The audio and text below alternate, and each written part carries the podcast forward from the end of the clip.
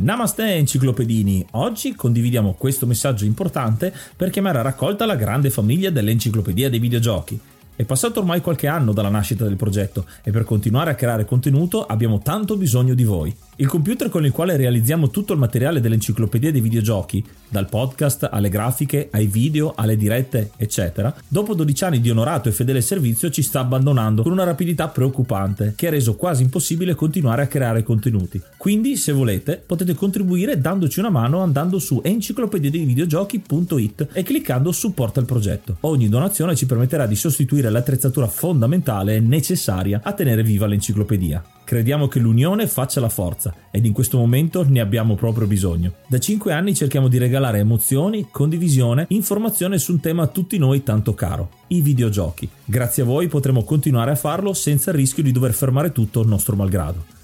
Grazie di cuore a tutti.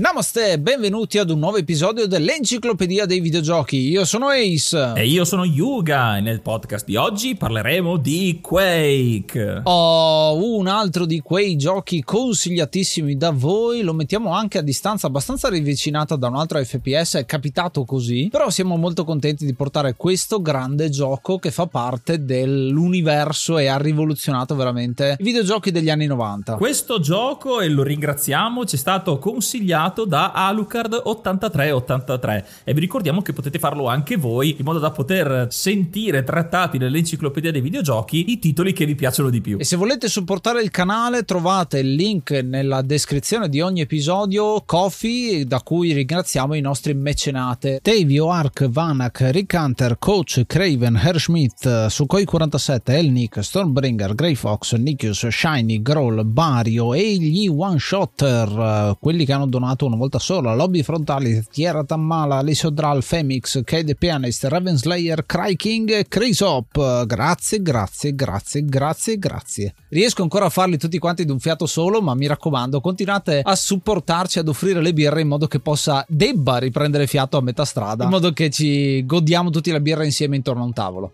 e oltre a supportarci potete anche darci il vostro contributo con la vostra voce negli episodi dell'Enciclopedia dei Videogiochi mandandoci i vostri messaggi vocali andando su enciclopediadeivideogiochi.it perché i vocali che ci manderete delle varie puntate, dei vari giochi che vengono trattati potranno essere inseriti nella puntata riguardante il gioco scelto. In questo caso ascoltiamo la voce di Ciao Ace, ciao Yuga. Eh, quanti bei ricordi quando si potevano fare ancora le LAN, quindi avere tutti quei computer, chilometri di cavi collegati tra loro per poter giocare in compagnia a titoli proprio come Quake, che, che credo sia stato insieme al suo, tra virgolette, gemello Doom, uno degli FPS più belli di quella generazione quindi veramente solo, solo, amore per questo titolo e, e poi era eh, era un videogioco che aveva tutto, cioè aveva tutto quanto, eh, lanciarazzi, esplosioni, mostri, per quell'epoca era veramente un gioco super affascinante e poi ripeto il deathmatch eh, era una cosa veramente sensazionale. Quake, una vera pietra miliare nel settore degli FPS, quello che ha causato, tra virgolette, la separazione dei due fratelli John, John Romero e John Carmack per divergenze di idee, quello che ha, tra virgolette, democratizzato il 3D negli FPS, perché John Carmack ha fatto dei veri capolavori per far funzionare tutto in 3D a quel livello del 3D con la tecnologia dell'epoca. Stavo leggendo addirittura che ha causato la fine di alcuni uh, processori, tipo il Cyrix, perché non riusciva a reggere Quake rispetto alle alternative Intel e AMD. Per quanto mi riguarda ci ho giocato, non l'ho mai finito forse, però rende tantissimo e il 3D ha dato tantissimo a questo genere, iniziando da Quake in cui si è data la frenesia che arrivava tipicamente da Doom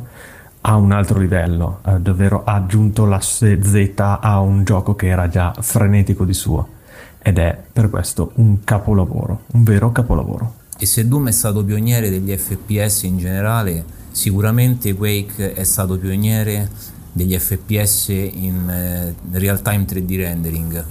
Eh, quindi uno dei primissimi a utilizzare un 3D renderizzato e, mm, molto bello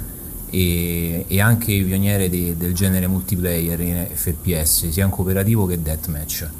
E poi non dimentichiamoci che comunque è stato ispirato alle novelle di H.P. Lovecraft, tant'è vero che eh, non molti sanno che il boss finale è Shubnigurat, la madre, eh, che è uno dei grandi antichi delle storie di Lovecraft. Quindi sicuramente un gioco che eh, per la sua importanza storica va assolutamente giocato e, e ricordato nella, nella memoria della, del, della, dell'enciclopedia dei videogiochi. Ciao! Ma ora carichiamo bene i nostri fucili, eh, equipaggiamo la nostra armatura migliore, tuffandoci nel magico, misterioso e orrificante mondo di Quake, ascoltandoci una delle tracce della colonna sonora.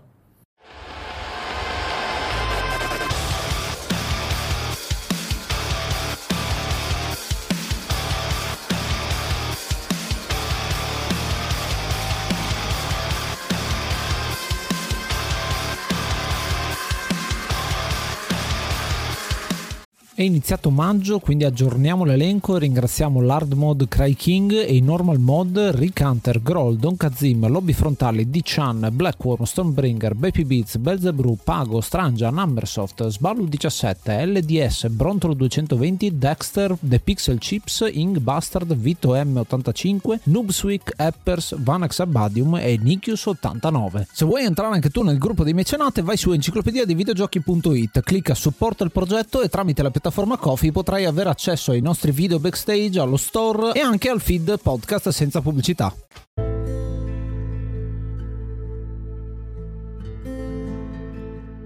Il gioco di oggi è Quake, un gioco del 1996 sviluppato dalla leggendaria id Software e pubblicato da GT Interactive, inizialmente per DOS e poi comunque è stato convertito anche per eh, sistemi Windows come vedremo dopo e ci sono stati fatti anche numerosi porting dei quali parleremo un po' più nel dettaglio nelle parti successive, ma giusto da citarne per Saturn, per Amiga, per Nintendo 64 e anche addirittura una console curiosa, molti la conoscerebbero eletto una console brasiliana, ovvero la Zibo. E ovviamente è uno dei capostipiti, o comunque è un titolo estremamente importante per il genere dei first person shooter, gli sparatutto in prima persona. Se andiamo a vedere gli sparatutto di cui abbiamo già parlato, il primo che ci viene in mente è proprio Doom, l'episodio 115, che è uscito tre anni prima proprio dalla stessa id Software. E abbiamo voluto mettere questo episodio perché è un altro di quelle chiavi di volta del genere, perché abbiamo parlato sì di Half-Life, di Unreal Tournament e